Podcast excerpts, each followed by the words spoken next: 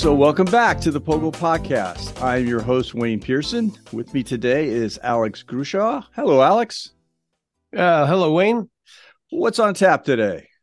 Um, so we're going to uh, talk about uh, technology today. Um, this season uh, in the POGIL podcast, we're f- focusing on various aspects of facilitation and implementation uh, of POGIL in various teaching settings. Um, we're going to be talking, as we have so far, with experienced POGIL users from around the country who utilize POGIL in their teaching settings and learn how they utilize POGIL in their classroom. Um, in today's episode, we will be discussing the use of technology in the teaching environment and how it can be used to facilitate the use of POGIL. In this episode, I will be talking with practitioners from three very different institutions who use technology in different ways. I'll have them describe their Uh, implementation, and then we'll discuss ways that it can be used in a POGIL setting. So with me today, moving from west to east, we have Tina Hansen from uh, California State University in Chico. Hi. Hey, Tina. I have Jia Luo from Washington University in Saint Louis. Hello, everyone. Hello. And Ruth Ann Paradise, who's at the University of Massachusetts Amherst. Hello. Hey, good morning, Ruth Ann. So, um, having used a number of tech tools in my own teaching over the years, I want to point out to our listeners that technology is sometimes almost antithetical to the hands-on, in-person methods that we try to employ in a traditional POGIL setting. But if the pandemic has taught us anything, it is that we don't always get to choose the setting that we're teaching in. Um, and that's part of the reason for today's discussion of technology. So I want to begin with each of you uh, briefly uh, sort of describing the use of technology in your teaching. That is, what is that technology? How do you implement it in your teaching space? Uh, and how do the students interact with it? And what does it do for you, the instructor? So, uh, Jia, can we start with you? You have classes that are about two hundred students. W- what do you do there? Yeah, so I teach uh, introductory general chemistry at Washington University in Saint Louis. This class is about uh, two hundred students in my section. We have two sections in total. Uh, in addition to lecture sections, we also have uh, smaller recitation classes with each uh, section is about thirty to thirty-five students.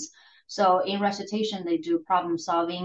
Uh, that's the content is based on the uh, lecture. So for my lecture, I use uh, Poll Everywhere as a way to engage students with the material during class. So I present the question on the slide and then give students several minutes to think about it. Before opening the poll, I also encourage them to work with each other uh, while I work around the room to answer individual questions. And after that, I open the poll and let students vote.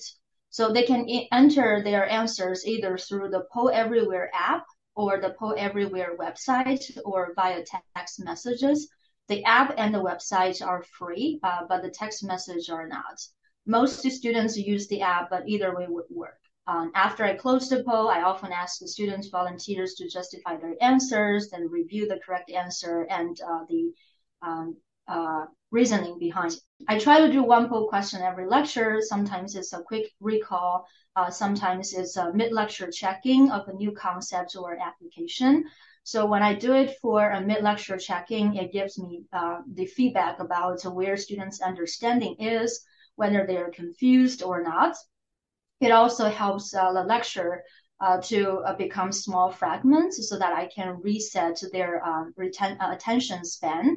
And it also provides opportunities for students to work with each other during class. So that's uh, the technology I used for my lecture.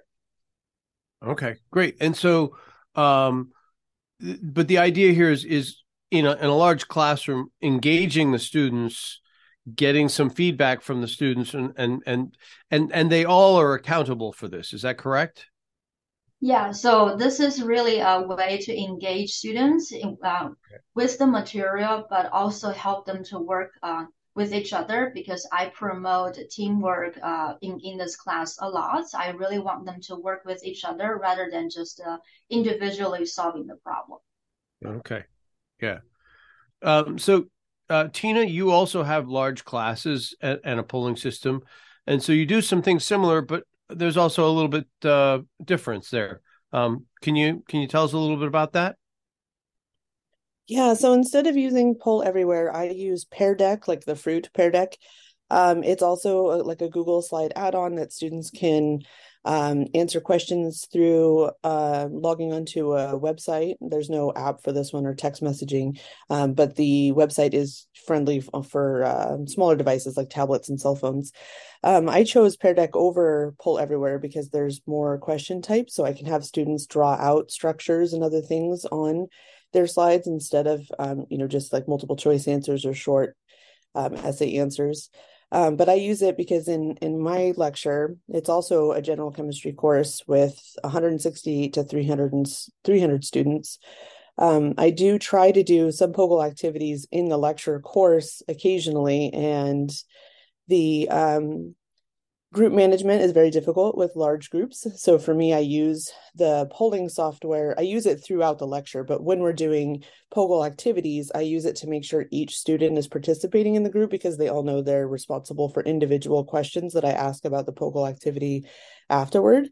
Um, so I found that it increases engagement if, instead of, you know, handing in a piece of paper or something where only one person was writing down. Um, but then we do have a POGIL-based lab manual as well. So the introduction sections of each lab are a POGIL activity, a published POGIL activity. Um, and so in, in that section, I don't use Pear Deck because we're not already using a Google slide deck in the lab. Uh, we're just, everything's pen and paper. Um, so for those report outs, I use Jamboard, which is a Google add-on because we're a Google campus, um, where each group can copy and paste their answer or type their answer or draw their answer onto, it looks like a PowerPoint slide, um, except it's sticky notes that you can add in, and um, you can draw instead and things like that.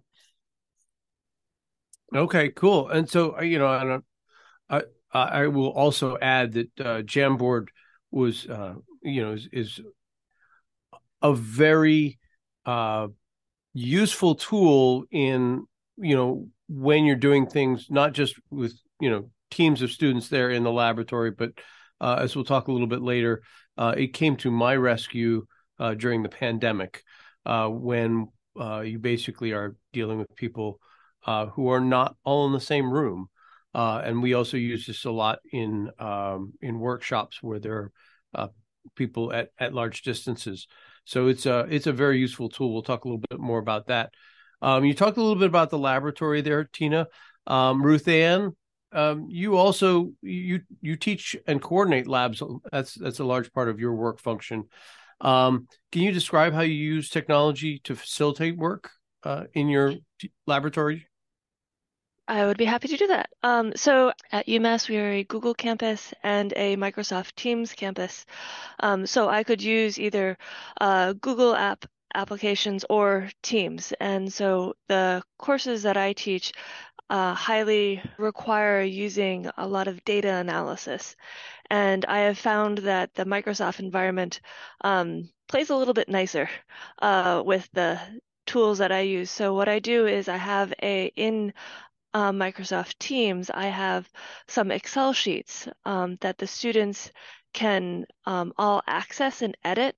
And so between my different lab sections, so I have a lab section on, say, Wednesday, and a section on Thursday, and a section on Friday, and I'll have students add data on Wednesday, and my students on Thursday and Friday can then look back at the data from Wednesday, enabling them to asynchronously share data between groups. Um, and this is important for my laboratory setting because I have um, a round-robin setting where different groups are doing different experiments at different times.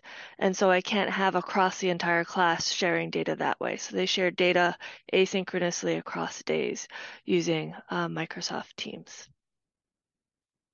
Okay. And um, I mean, for people who are not necessarily familiar with Microsoft Teams, is that, is it work similarly to, like, I mean, more people are, I think, are familiar with like Google Sheets and uh, sharing stuff like that. Is, is this a similar, similar type of technology, or is, or there, there's some features that, I mean, you said it, this seems to work better for you. What's what's the what's the better aspect in this case? So the reason that I have um, chosen Teams is they're they're fairly similar, um, using Google Sheets versus uh, Google Teams, uh, or sorry, Microsoft Teams, um, is that the level of analysis that I do with my students is a bit easier to do in Excel versus the Google Sheets. And that's why I've chosen it. If you're doing some really basic um, data sharing, Google Sheets is is the way to go, because it's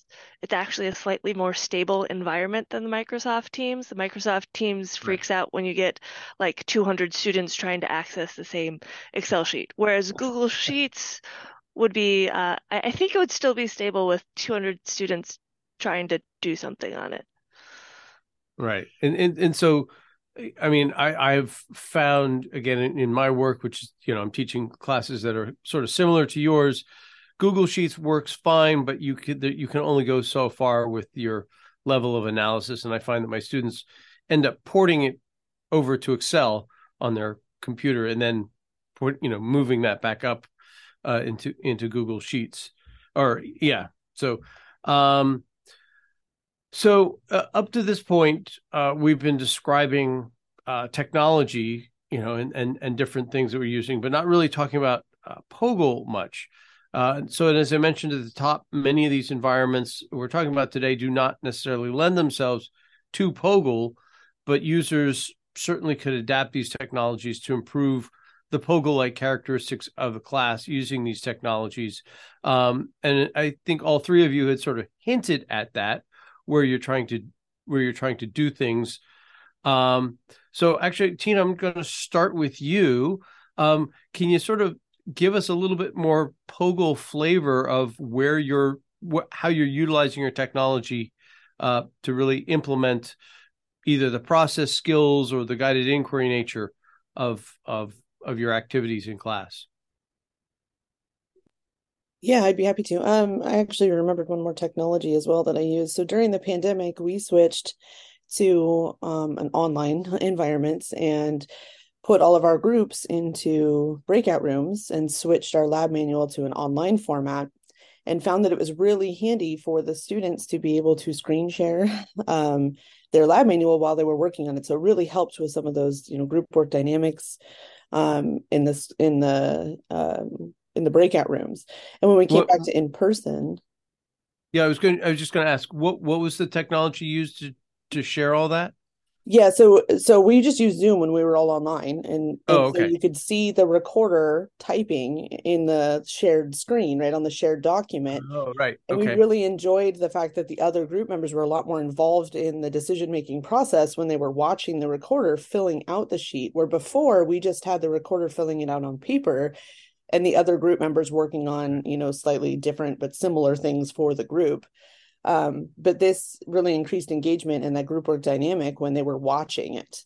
Um, and so when we came back to in person, we realized we lost that, and the students really wanted that back. Um, and really were like, oh, I wish I could just screen share this with you. You know, even though they're sitting in the same room, they were still on their laptops because we didn't want to share documents. So we still kept the lab manual online for sanitary reasons. Um, and so we used a Google Chrome add-on, because again, we're a Google campus, um, called Kami with K A M I, okay, that allowed them to create basically a Google Doc out of their P D F lab manual and share it with each other. So they were all working on the same P D F at the same time. And then they could also draw on it and other things that you could do more like in real life than you can um, online. So that really helped with With a lot of those those POGIL dynamics um, in the group.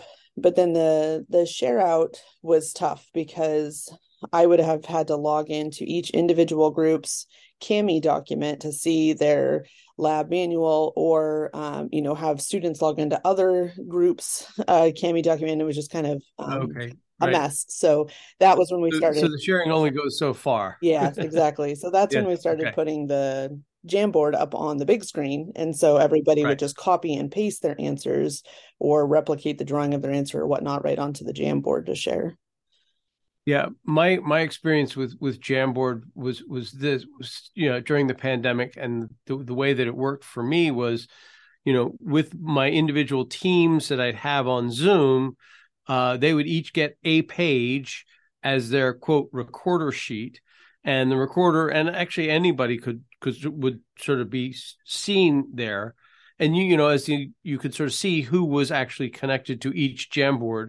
But then what I would notice is students from Team A would actually go over to Jamboard for Team B and Team C to see what they were doing. So it was sort of like looking over the shoulder of people who were in the classroom, even though they were all in different breakout rooms on Zoom. So Jamboard could be used in that way to sort of sort of share out recorder sheets. Um, and I tried to replicate that when we went back in person. But then that requires everybody to have their technology in front of them. And because I was, you know, having them do paper and pencil activities, um, it sort of took away from, you know, they would be looking at their activity book. And then instead of writing stuff on a recorder sheet, they would then go to their laptop and and do stuff. It it, it didn't work as well in person, but I could see in a, in a larger uh, group that might be useful. Um, Jia, you want to chime in here a little bit and tell us a little bit about uh, more about how you uh, use group dynamics? Sure. So um, like I said, that for my class, there are two components. One is the lecture section and the other is the recitation section. So the recitation section is for uh, group work, and we actually use the POGIL format there. So during pandemic, again, because of everything shifted to online, we also used the Zoom um, as a tour. So we have uh, all the students in those uh, small rooms, and I used the Google Sheets as a place for them to report their answer. I actually tried both ways. So first I used the Google Slides, so with one slide for each group. And then I realized that when they enter their answer in, it could easily um, mess up the format of the slides. Sometimes they don't have uh, enough space. So I have to uh, um, um, select uh, certain problems for them to report, and other problems I just cannot ask them to report because of the format. And then I also used the Google Sheets. So the Google Sheets, uh, like Alex pointed out, I actually have just one sheet for all, all groups. It's just that I indicated the first column is for group one, second column is for group two, so that they can see uh, their uh, peers' answer. So the a recorder from each group is um, responsible for reporting the group answer. So from there, I can see their progress. And if I notice the one group is much slower than the other groups, then I would pop in into that breakout room and check on them. Or I noticed that one group has a very different answer than the other group. That's also a hint they probably did something wrong, so I want to check on them. But also it provided opportunity for them to check on each other's answer, so they realized that my group answer is different from yours, so maybe we did something wrong, so they could go back to check on their own. It also provides a central place for them to have all the answers, so they have access to the Google Sheets even after class. So if they wanted to revisit any of those questions, they can do that after class. So that, that's what I did for uh, the pandemic. Uh, and I think after we switched back to in-person, we kind of just uh, no longer use any technology in the uh, classroom exactly for the same reason that the technology require everybody have laptop, have those, uh, uh, the you know, the um, smart devices. Not everybody are uh, having those uh, handy.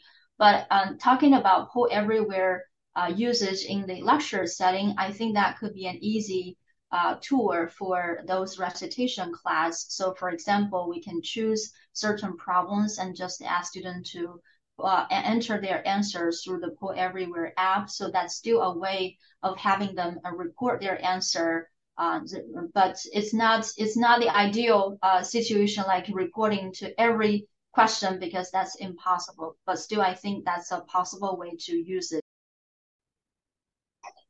Yeah. I- So I'm I'm also wondering, as as as we're talking here, um, one of the things that you know that you know we still have POGIL practitioners who are, you know, not teaching you know, their students, you know, aren't all in the same room. Okay. So there are people who do distance learning and things like that. And it's not necessarily uh, asynchronous. Um, I, I can see where, I can't see where much of like the polling type stuff can be, you know, it's not going to work very well asynchronously, but, you know, the, the Poll Anywhere and uh, the technology, uh, Tina, that you were talking about, those could actually be used for, for distance learning. Like if you were giving a lecture online over Zoom, you could actually poll your students, even if they're not in the same room. Am I correct about that? Tina, you want to chime in there? Yeah. So with, that was one of the reasons I actually chose Pear Deck over Poll Everywhere, is that you can, they can log in from anywhere in the world during the live synchronous lecture, mm-hmm. but you can also make an asynchronous activity where the students can go through your slide deck and respond to each one individually.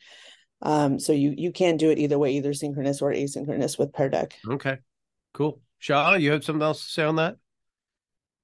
Yeah, so maybe I know this incorrectly, but it uh, I have the impression that Poll Everywhere would also allow students to participate asynchronously.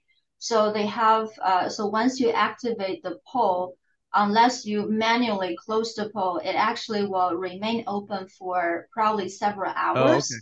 So for students who are not physically in lecture, they can still participate, and if they can still participate even right. after class. Okay. So these these are ways to to again establish some some level of engagement of students with material. Um, you know, even if the the it's not the ideal POGIL setting. Ruth Ann, do you have anything else you want to uh, share about like using these electronic uh, technology pieces for uh, POGIL use? Yes. Um, the other, like Tina and Jia were talking about the, the group work and the, the reporting out. Because I'm using the Microsoft Teams, the students are keeping an electronic lab notebook. And so we're able to actually have um, different students record into the lab notebook, and it's shared across the, the group that's working on the experiment together. The other piece of technology that I've used is um, Gradescope, which is um, a grading tool. And in that, I've actually had students do self-reflection on their uh, their process skills, and having them answer questions on how are you doing on your communication and your team management and that sort of thing. Um, and so that's another way that I have been able to get feedback from the students on their process skills as they're working on uh, disparate experiments, and they have different process skills that they're focusing on. So the uh, Gradescope, uh, it's just it's online. Yeah, Gradescope. Yeah, Gradescope is an online um, grading tool that initially was you just upload a document and you can uh, grade different sections, and it has a rubric that's associated with it. Uh, it now has some actually like interactive like assignments where you can have fill in this block or fill in this block. And the other aspect that I have enjoyed about it, which is totally not POGIL related, is that the rubric, if you decide that something was weighted wrong, you can change that weighting and it automatically adjusts all all assignments. Um, that's why I initially turned to it, but I found it useful for um, reflection for my students. Oh, cool. So, you know, that that's a very important POGIL aspect. And then that's something that they can also do sort of parallel to, you know, their lab work or whatever activity they're working on, uh, and it doesn't necessarily interfere with, you know, the group dynamic that you're trying to get at in the classroom, but it gives the students some self self-reflection time, as you pointed out. So another tool that I found useful uh, is CATME. It allows the students to do peer evaluations and allows them to give either um, identified or anonymous feedback to their peers about how they're doing as a group. It allows me to get some insights as to how uh, the teammates are getting along, if there's any cliques, if there's any issues going on as they're working together. Great. Um, well, I, I really want to thank you all for uh, taking time to share your insights today. Um, uh, this has been really uh, interesting. Uh, I've learned a few things. Hopefully, I don't have to implement them in uh, pandemic mode again. Um, but uh, I, I hope that this is uh, something that's uh, useful to those of us Pogil practitioners who don't have the ideal Pogil classroom, but uh, want to be able to use technology uh, to uh, get their students more engaged in their learning process. So for the Pogil podcast, this is Alex Grushow, and I want to thank Jia, Ruth Ann, and Tina for uh, joining us today. Well, there you have it. Wow, what a lot of information in this one episode. I'm sure there is something here for everybody who has struggled with reporting out in the Pogil classroom. And as always, we would love to hear from you. Again, if you go to hashtag the Pogil podcast on the Facebook page, the Pogil Practitioners Facebook page, you will be able to let us know how you use technology in the classroom for reporting out or for whatever reason you might be using technology. So uh, it's so long for now. We are going to be back in the new year with more episodes of the Pogil podcast. Keep on listening. Bye-bye.